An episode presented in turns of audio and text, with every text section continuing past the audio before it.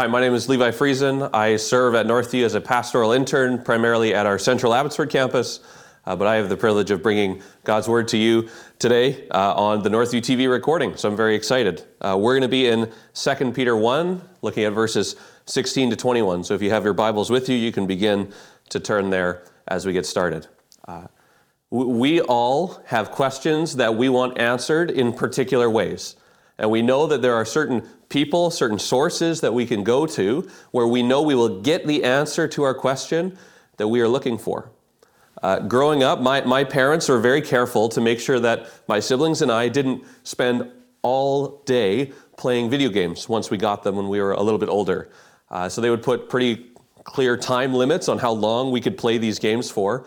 But I knew uh, that if I was getting close to the end of a level or close to the end of a, a game, if I was playing a football or soccer video game, uh, that if I knew I needed to ask for just a few extra minutes, that going to one of my parents would likely give me the result that I was looking for. Because for whatever reason, uh, they were a little bit more lenient. I'm not going to say which parent, mom or dad, uh, but they were just a little bit more lenient about breaking the boundaries a little bit, giving me a few extra minutes to complete the level where the other one was just a little bit more clear uh, on we set these time limits for a reason, and so it's good that we stick to the time limits because it teaches us the proper place that video games ought to have in our lives. But I knew if I went to one of them, I was more likely to get the answer that I was looking for.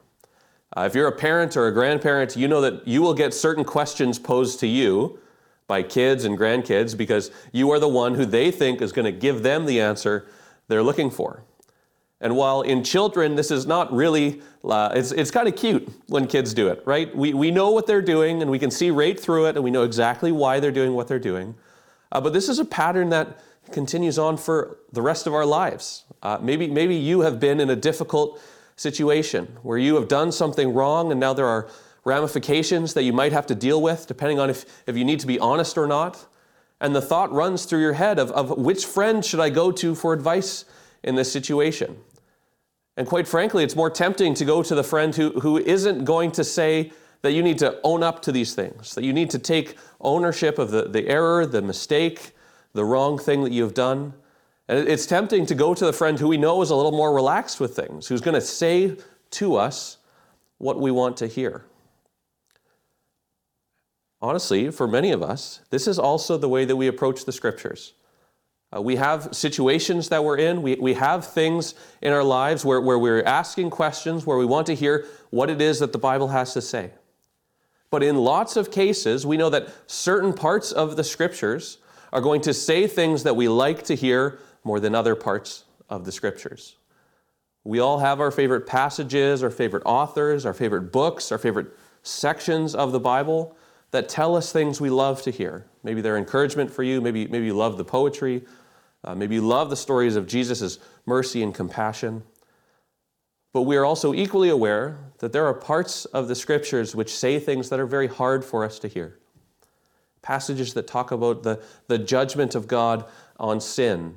Passages that tell us we should expect to experience suffering. Passages that tell us about what we ought to do with our money. There are lots of pieces of the Bible that say things that are hard for us to hear. And the temptation that you and I face over and over again is to only turn to the parts of the Bible who will say what we do want to hear. But as we are in 2 Peter, uh, what, what we are reading in the letter of 2 Peter is ultimately Peter's dying words to a number of churches. He is an old man, he knows he's about to go and die soon. And so, in this letter, which is intended to be passed around to a number of churches, he, he is explaining what the church needs to know to continue on for the rest of their Christian lives. What, what are the things they need to know as they are about to face suffering, as they're going to encounter false teaching? What, what is it that they need to know? What is it that they need to hear as they hope to keep following after Jesus? And what Peter is going to what Peter is going to tell them to do, where he is going to tell them to turn, is to turn to the whole scriptures to the, all the Bible. And he's going to tell them that they need the whole Bible for the whole Christian life. That they need the whole Bible for the whole Christian life. So as we look at 2 Peter 1, 16 to 21, we're going to move through the chap the, the passage that we're in in three sections. Uh, first, we're going to see how the whole Bible is about Jesus. We're going to see how the whole Bible is a lamp. I'll explain that when we get there. And we're going to see how the whole Bible is from God. The whole Bible is about Jesus, the whole Bible is a lamp, and the whole Bible is from God. So, first, I'll read verses 16 to the first part of verse 19 as we look at how the whole Bible is about Jesus. So, starting in 2 Peter 1, verse 16. For we did not follow cleverly devised myths when we made known to you the power and coming of our Lord Jesus Christ, but we were eyewitnesses of his majesty. For when he received honor and glory from God the Father, and when the voice was borne to him by the majestic glory, This is my beloved Son, with whom I am well pleased, we ourselves heard this very voice borne from heaven, for we were with him on the holy mountain. And we have the prophetic word more fully confirmed. So, as Peter is going to get into this argument, why, why these churches need to continue to turn to the whole Bible for their whole Christian lives, he begins by recounting an experience that he had of Jesus. And if you've read much of the New Testament, especially in the Gospels, this story is likely one you've heard before, and it's frequently known as the Transfiguration. So I'll give a, a brief recap of what Peter gives here. Uh, this is a short summary. There are longer versions in Matthew, Mark, and Luke. Uh, Mark 9 28 contains a similar account to this one. But basically, what happened is Jesus took three of his disciples up a high mountain and when they had climbed the mountain, Jesus' clothes turned blindingly white. They, they radiated the glory of God. And it was a, a sight that blew away these disciples. They were terrified. They did not know how to respond to what was happening. And then appeared with them Moses and Elijah, two really significant figures from the life of the Jewish people, the people that Jesus and Peter and James and John, who were there, all belonged to. And as they're there with Jesus, glowing white, with Moses and Elijah, they hear this voice from heaven, the voice of God the Father, saying, Jesus is my son, and I'm pleased with him. Listen to him. And then uh, Moses and Elijah disappear. Jesus' clothes stop glowing white. They come down from the mountain, and Jesus tells his disciples not to tell anyone about what it is that they have just seen as of yet. So, so Peter in his letter is returning to this situation. He, he was reminding his readers of this experience that he had of Jesus, wherein what is really important about the transfiguration is that Jesus was affirmed as being the Son of God. So, Peter up on that mountain, his main takeaway is that Jesus is the Son of God. And he returns to that in this letter. And at this point, we should be asking the question why is Peter returning to this story of the transfiguration at this point? How does it, how does it help the argument that he is trying to make? And I want, I want you to re- read again the first part of verse 19. So, after retelling the story of the transfiguration, here is the conclusion that Peter arrives at. He says, We have the prophetic word more fully confirmed. So, he goes from this story about Jesus transfigured on the mountain to say, We have the prophetic word more fully confirmed. And what he means by prophetic word is the, the whole of what we call the Old Testament, which for the Jewish people was all of their Bible at that time. Peter, Peter says that because of this experience of seeing Jesus affirmed as the Son of God, the Old Testament is more fully confirmed. And at a plain reading, you, you and I are prone to misunderstand at first what it is that Peter means by that. Because what it sounds like to us is that Peter is saying that the transfiguration, my experience of Jesus, is the more authoritative thing. And it's because of that authoritative experience that then I can now trust the Old Testament. And the reason that you and I think that is because we tend to elevate personal experience over and above a passed down tradition or teaching. Uh, when I was young, growing up, I would help my dad with a lot of the, the woodworking projects he would do. And as I helped him, he would tell me uh, things that you need to know when you're doing these kinds of projects. Uh, one really important one was when you're cutting with a saw, you need to make sure your other hand is not in the path that the saw is going to cut. Uh, for obvious reasons. You don't want to lose a finger, you don't want to gash your hand. That was a clear lesson. He taught very well, very clearly to me. But over the coming years, there were many times at which I decided I didn't actually need to heed that teaching. Uh, I was in maybe less than ideal situations. I didn't have a great work surface to secure the branch that I was cutting on, so I would hold it really close to where I was cutting with the saw. And I knew the teaching, but it, but it wasn't really significant for me at that point uh, until the day that I was holding a branch that was pretty flimsy, trying to cut it with the saw, and the saw slipped, zip, and I cut open my hand.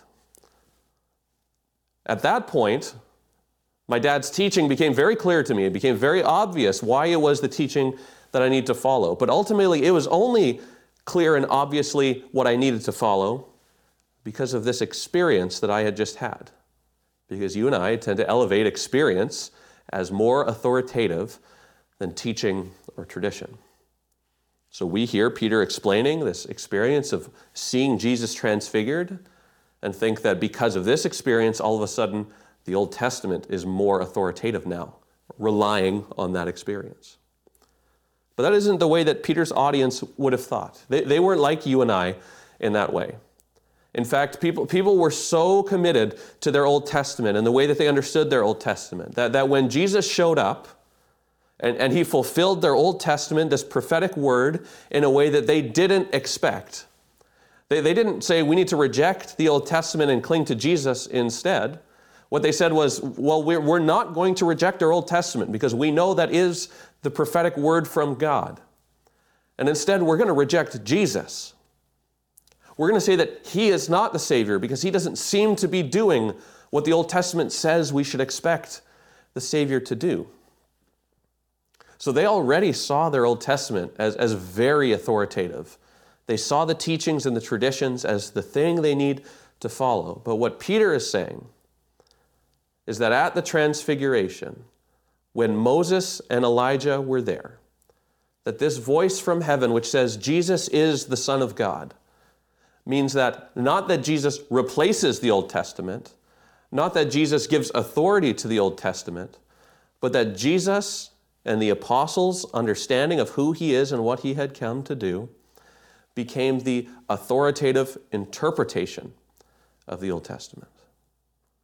Peter's eyewitness account of Jesus, Matthew, Mark, Luke, John, Paul, the other writers of the New Testament, these ones who, who spoke about how they saw Jesus as being the fulfillment of what was anticipated in the Old Testament.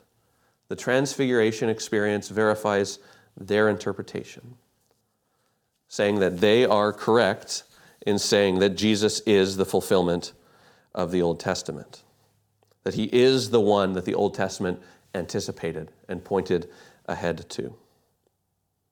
And in fact, at the, at the end of this letter, Peter is going to specifically talk about Paul's interpretation of how Jesus came to fulfill the Old Testament. And he's going to elevate its authority to be just like that of the Old Testament scriptures. He's going to say there are some things in them, referring to Paul's letters, that are hard to understand which the ignorant and unstable twist to their own destruction, as they do the other scriptures. So, so Jesus' transfiguration doesn't add authority to the Old Testament, it already has authority. And the New Testament, Peter, Paul's interpretation of Jesus as being the fulfillment of the Old Testament, is also authoritative. The whole Bible is authoritative for all of the Christian life because it's all about Jesus.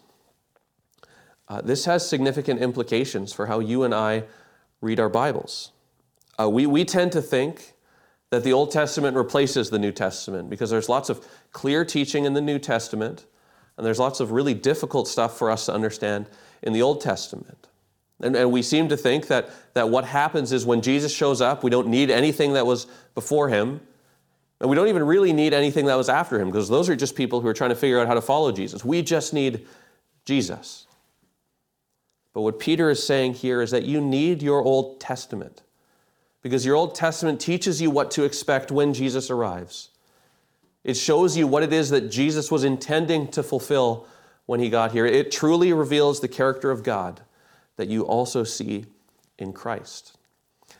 But you also need your whole New Testament. Because in your whole New Testament, you have the authoritative, authoritative interpretation of what Jesus did when he was here. neither are speculation, neither are empty rules and empty teaching. They are all about Jesus. So, so perhaps the more direct implication of why you need the whole Bible for all of your life is because it's all about Jesus. And Christians never outgrow Jesus.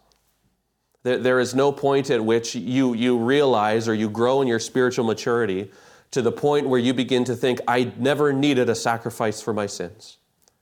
I never needed Jesus to come and die and take upon himself the penalty that my sin earned.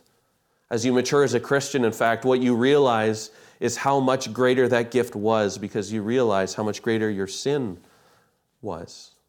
You, you never outgrow the need for a Savior. And you also realize that you, you never outgrow your need for what Jesus is presently doing, interceding for you in the throne room of God the Father, praying for you on your behalf.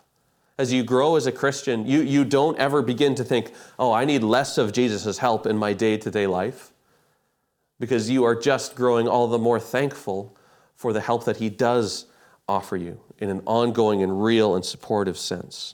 So you need the whole Bible for your whole Christian life because you need Jesus for your whole Christian life. And the whole Bible is all about Jesus. So Peter is going to shift then. He, he has talked about the content of the whole Bible, how it's all about Jesus. And then he's going to shift and he's going to talk now about the, the role and the function that the whole Bible plays in the life of the church. And he's going to say that the whole Bible is a lamp. Let me read again verse 19. He says, And we have the prophetic word more fully confirmed, to which do you, you will do well to pay attention to, as to a lamp shining in a dark place, until the day dawns and the morning star rises in your hearts. So, the, the function that the whole Bible is going to pr- pr- play in the life of the church is that it's going to be like a lamp in a dark place. Uh, lamps are really important. And we, and we shouldn't think of lamp as like a, a floor lamp that sits and stays in the same place. Lamp likely means a small light that you carry with you. Think like a flashlight. Uh, they were to show people the good path forward and to help you see the missteps that you ought to avoid. Lamps play a really significant role in dark places. Uh, a few weeks ago, my, my father in law borrowed my wife and my car to drive over the, over the Coquihalla. Uh, this is before all of the road problems that had happened there. Uh, we had put our winter tires on a little early this year. His car didn't have them on yet, and he needed to make this trip. So, so he went and he came back. And when he came back, we, we were curious. Uh, we, we hadn't taken our car on a snowy highway before, and he hadn't driven our car before. So we, we asked him, how, how was the drive? Did our car do okay? And he, he was like, Well, y- yeah. I, I got there safely. I, I made my way back. Uh, but let me tell you, your headlights are so dim. As I was driving the, the snowy Coquihalla in the dark of the evening, I couldn't see more than a, a car's length or two in front of me.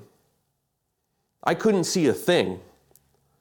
And so, yeah, yeah, the car as a whole was fine. It, it handled well in the snow, the snow tires did their job. But because of your headlights, it, it was a really difficult drive at times. Because if you've driven on a snowy highway, if you've driven on a snowy highway in the dark, you know how important headlights are. They are of the utmost importance, and that is the role that the scriptures play for the church, for the rest of our Christian lives. They are a light in a dark place. This is a really important role, obviously. This is a high and elevated talk about what the Bible is for the church. But you may have also noticed that at one point, Peter says the word until. The scriptures will play this role for you until a certain point. And the, the point at which he says that they will play this role up until is until the day dawns and the morning star rises in your hearts. So, so whatever that means, when that happens, all of a sudden the scriptures don't need to play that lamp role any longer in the life of the Christian church. Why is that? Well, it's because when the morning star rises, we will no longer be living in the dark. We won't need the lamp because the light will be everywhere. And what Peter means by this morning star and by this day dawning is he's referring to biblical language from elsewhere in the scriptures. In Numbers 24 17, there's a prophecy given about how this morning star, referring to one person, will rise out of Israel and will conquer Israel's enemies, will save them in their time of need. So, this is a, a morning star is this person that had been anticipated since early on in the scriptures and in the very end of the scriptures.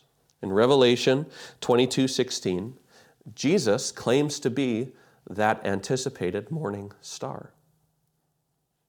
So, what Peter is saying is that there is a point coming wherein you won't need the scriptures as a lamp anymore because Jesus will be here. Because his light will fill the earth. You won't need a lamp anymore because you will have the sun. But until that point, as we continue to live in the dark, we very much are in need of a lamp. Uh, the, the scriptures then perform the same role that safety equipment does when, when a child is learning to ride a bike. Uh, when, when they first go out there, you might throw knee pads on them, a helmet. Uh, you'll put training wheels on their bike, and you'll realize as they're first starting, they rely on the, the training wheels and the rest of the safety equipment quite a bit. The wheels are always kind of bumping the ground to keep them on track. As they fall, they rely on the elbow pads and the knee pads to protect their joints as they hit the ground. And as they get better, they begin to rely on those things less. Eventually, you take, you take the training wheels off. The kid stops putting the safety equipment on the elbows and the knees because they're just not falling off their bike all that much. But, but you and I know that we don't outgrow all of our safety equipment yet because we are never perfect cyclists. You will always need to wear a helmet while you ride a bike. Everybody on the Tour de France still wears a helmet. Professional BMX bikers still wear helmets, even though that's what they do for a living. Because we still live in a time where, where bike accidents happen, where you can fall off a bike, where someone can hit you. You're not impervious to the problems that safety equipment protects you from yet. But what Peter is saying is that there will come a day where you are. And at that point, you won't need to wear the helmet anymore. You won't need the brakes on the bike any longer because Jesus will be here. You won't need the lamp when you have the sun. But we are not there yet. We do live in a time of darkness, and we don't have to look far into our world to see how that is the case. So, the, the question that I want us to ask then is, is what kind of light is it that Scripture shines? What kind of a lamp is it? What is the bulb in the lamp? As it were. And the, the kind of light that Scripture shines into the dark is the story of Jesus, the light of the world. See, if you start at the beginning of your Bible, what you're going to realize is, is that uh, our world wasn't always a world of darkness.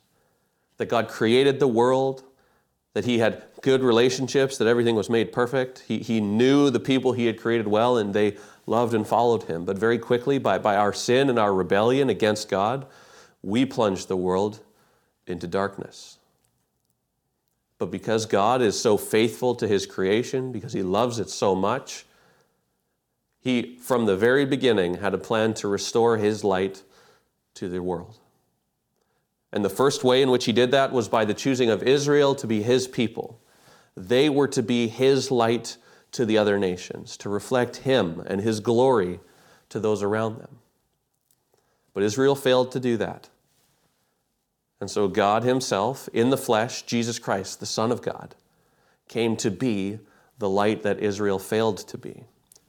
Here's how John 1 9 to 13 describes Jesus as the light of the world. The true light, which gives light to everyone, was coming into the world.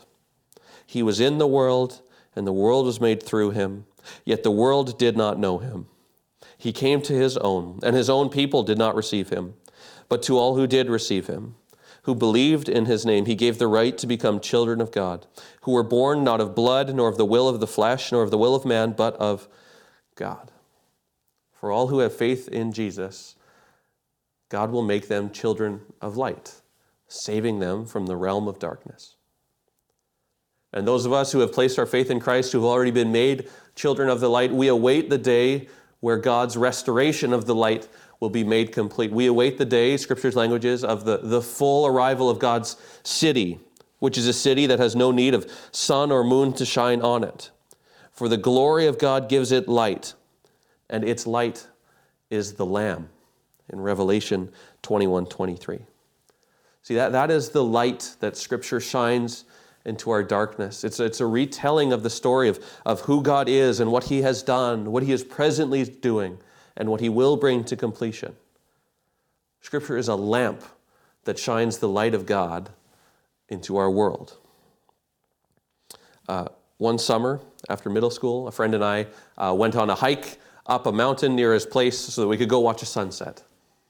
And the hike up was amazing. It was awesome. Uh, a, it was a pretty heavily treed area, and we could see the evening light streaming in through the trees. You can hear the warm and quiet sounds of the wind. You can, you can hear the peaceful nature sounds around you, and you get up and you watch this sunset, and it's a beautiful summer sunset. Uh, the, the, only thing is that after the sunset, uh, the sun has set, and it gets dark outside. And let me tell you, the, the hike that was so wonderful on the way up is a real nightmare in the dark. Because those trees, those tightly wooded areas you were walking through, don't, don't seem cool and uh, warm and welcoming anymore. They seem kind of creepy. Seem like there's lots of places for things to hide. The, the gentle, quiet sounds of nature, the, the leaves rustling and branches cracking, uh, make you think that maybe there's a predator following after me. In, in those moments, when, when you're hiking in the dark, where you can't see the route in front of you, let alone if there's an animal following you, you are so thankful for a flashlight because it clarifies all of the things in the dark that you don't know for sure, all of the things that you are unaware of. It, it, points out what is true that the crunching branch you heard was actually just your friend walking behind you and not something stalking you in the woods. In times of darkness, a light is of utmost importance. Uh, if we are truly in a time of darkness, why don't we turn to the scriptures in this way? What, what keeps us from going to the scriptures, which, which Peter are going to say we, we need all of the scriptures for all of the Christian life? Why don't we go to the scriptures then? I think there's basically two reasons. Uh, w- one of which is that sometimes we don't actually believe we're living in the dark. And I think a primary reason for that is, is that many of our lives are quite comfortable. We have access to a lot of things that we, that we can get without even needing. And we have access to a lot of luxuries that we can get relatively quickly and easily. And that, that comfort, that contentment that we feel sometimes with our stuff, means that we can become complacent to living in the dark. And the, the reality that we live in an urgent situation is lost on us because we're pretty comfortable. And that complacency can, can lead us actually, instead of turning to the light, to allowing ourselves to slip into the dark. Do you believe that we live in a time of darkness? Do you believe that you actually need a light? I think the other reason that we don't turn to the light is because we think we can turn to other lights. We, we think that there are alternative life sources that will give us what we need when we're in the dark. We, we turn to the solution of human wisdom instead of turning to the scriptures for God's wisdom. And at, and at one level, this is not an awful thing to do because God's common grace, his, the way that He provides good things for all kinds of people, people who love Him and people who hate Him, extends far into our world. There, there are lots of developments of human wisdom and human technology and human innovation that are really good for people. The problem is, is that we only know what is good for us when we evaluate it against God's wisdom. Because human wisdom, yes, it can be helpful, but it always needs to be subordinate to God's sure wisdom revealed in His Word. Because human wisdom is fallible because humans are fallible. God's Word is not because He is not. So to turn to human solutions when what we need are God's solutions will not be for us a very good light in the dark. We should remember the whole Bible because it is for us a lamp in a dark place. So, to, to drive home this significance, after Peter has shown how the Bible is all about Jesus, after he has shown how it functions for us like a lamp in a dark place, Peter is going to finish by revealing the authoritative source of the Bible. He is going to tell us that the whole Bible is from God. And I'll read verses 20 and 21 as we look at that. Knowing this, first of all, that no prophecy of Scripture comes from someone's own interpretation, for no prophecy was ever produced by the will of man, but men spoke from God as they were carried along by the Holy Spirit. So, so Peter doesn't just want you to think that the Bible is cool stories about Jesus. Peter doesn't just want you to think that it's helpful in a dark place. He wants you to see that it is God's stories about Jesus, that it is God's help for you in your dark place, because the whole Bible comes from God. Uh, Peter makes an appeal to the source of the Bible to confirm that authority. Uh, this is a, a, common ploy, ploy tactic in the advertising world today, uh, where companies want you to to associate with their brand that they're a group that's at the forefront of their industry, that, that what products they create and they put out are the very best products for you. They are the things you should spend your money on. Uh, there are so many people who, if Apple put out a new phone and didn't say anything about the phone, but it like loosely looked like an iPhone still and still had the little Apple logo, they would get that phone, no questions asked, because Apple has cultivated an image as being right at the forefront of their industry, as being better than their competitors. They are the phone brand that you should turn to every, what, three months when you need a new phone. This is what Peter is doing here. He, he is appealing to God, the God who, who saves, the God who created the universe, the God who brings light into the darkness. That God is the one from whom the Bible comes. There are many today who don't think that this is the case, though. There, there are many, especially regarding the Old Testament, who, who will say things like, yeah, yeah, God revealed himself in some sense to people in the Old Testament, but that's not actually what we have in the Old Testament. What we have in the Old Testament is people trying to understand God. So, what's actually recorded on the pages oftentimes is people's misunderstandings of God. It's, it's them getting God wrong. And people always got wrong, got God wrong, up until the point that Jesus came. So, yes, it's, it's fine if you want to read your Old Testament, but the way in which you need to do it is by, by taking Jesus and separating him from anything in the Old Testament and applying him as a filter over the Old Testament to see which parts of it you can throw away and be done with and, and say these are evil or wrong or just irrelevant, and which parts you then keep but the Old Testament, in and of itself, isn't helpful for you. And often some people will say the same thing of the New Testament and say that those people who came after Jesus, they were just trying to figure out how to follow him. And so there were times where they got it wrong. And yes, it's in our Bible, so we have to be very careful about how we read our New Testament as well. Because it contains a lot of errors and mistakes and people who didn't get what was going on. The problem is, is that's not at all how Peter describes what we call the inspiration process, the way by which God's message came to be in our scriptures. See, let, let me return to some of the words that he says there. He says, uh, No prophecy was ever produced by the will of man. No, no prophecy was created because someone said, I'm going to sit down and I'm going to write what I think about God. But what's the alternative? That men spoke from God. So they were speaking on behalf of God, and the process is very clearly described in the end of the sentence as they were carried along by the Holy Spirit. There is no uh, receiving from God and then human ingenuity to create these stories. Men spoke from God as they were carried along by the Spirit. God is innately involved in the whole writing process of the Scriptures. All that is to say that there is no part of the Scriptures that is less authoritative, less relevant, less inspired, less necessary for your life as a Christian. You need the whole Bible for your whole life because the whole Bible is from God.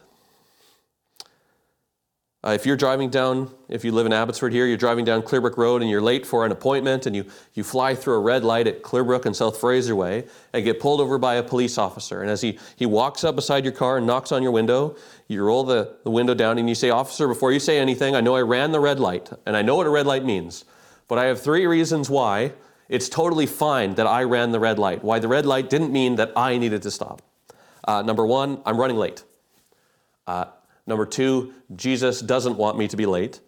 And number three, I was going so fast that no one could have possibly come and hit me anyways. Uh, how is that argument with the police officer going to go for you? It's not going to go well. And in fact, you might even get a bigger ticket than you would have if you were regretful or remorseful and, and acknowledged the wrongdoing of your action. Because the reality is, is that what a red light means does not depend upon your circumstances because that's not how the red light laws were written. They were written to make people stop. That is the purpose that they have. That is what was intended by the source of those laws. And the source was never our experiences, anyways, but the law was passed down to us as it is for us to obey. Having regard for the Bible means that regardless of your circumstances, you are going to seek to faithfully obey it. That you are going to look for ways wherein you can submit to it. And this means that you are not going to be able to pick and choose which parts of the Bible you do and do not want to follow. Because effectively, what you're saying if you pick and choose is that, God, I know the Bible comes from you. That's what, that's what the scriptures say, that the, the Bible is from you. And I know that you intended it for the life of your church, but I think that uh, your teaching on money is irrelevant and, and really shouldn't have been included. Or, or I think your teaching on sexuality and marriage is irrelevant and wrong and old fashioned and shouldn't have been included. Or, or your teaching on how, how we need to love our enemies just is not pragmatic for the world that we live in because you don't know my enemies. You don't know how much I do not want to love them. And we could go on and on with other things in the scriptures, where, wherein if we say, I don't want to follow these things, even though I know I come, they come from God, we are at risk of self idolatry, of saying that I know better than God what He actually should have included in the scriptures. I know what I need for my life better than the God of the universe. So if we pick and choose what is in our Bible that we are actually going to follow, and we give reasons A, B, and C for why we are not going to follow what is in the Scriptures, we need to be careful. Because we are putting ourselves in the place that only God should occupy. But if the whole Bible is from God, that also doesn't mean that if you've agreed with everything I've said to this point, that, that agreement or, or mental assent alone is enough. Because if you undo by your actions what you say you believe with your words, you actually prove that you didn't believe them in the first place. You can say that, yes, I believe that, that the whole Bible is about Jesus and that I need Jesus. I believe that the Bible functions like a lamp in a dark place, and I believe I live in a dark place. You can say that. I believe the Bible is from God, all of it. But if your life doesn't line up your obedience with that confession, you prove your words to be insincere and empty. See, see, you and I are prone to avoid the parts of scriptures that don't speak as we want them to speak. We, we return to the same passages which teach true things that we love over and over, but we avoid those parts of scripture which are hard for us. But, but what we ought to do instead is turn to the scriptures with the expectation that God will speak from every passage in ways that are relevant for your whole Christian life. Because the Bible is all about Jesus, and we never outgrow our need for Jesus. Because the Bible functions as a lamp in a dark place, and we live in a dark place. And because the Bible is from God, it is what He intends for us to have to follow as we await the day where the light of the world is all over the world. You need the whole Bible. I need the whole Bible. We need the whole Bible for our whole Christian lives. Let me pray for us to that end. Uh, Father, you are good to us in many ways. And the, the primary way in which you are good to us is in how you provided Jesus, the Savior of the world, who, who bore the weight and penalty of our sin in our place and gives us eternal life with you. And Father, in your scriptures, we have what we need to know and follow him well. So, Father, this year, draw us to your word. Help us to, to love what we read. Help us to obey what we read. And by that process, transform us into who you intend for us to be. We pray this in Jesus' name, by the Spirit's power. Amen.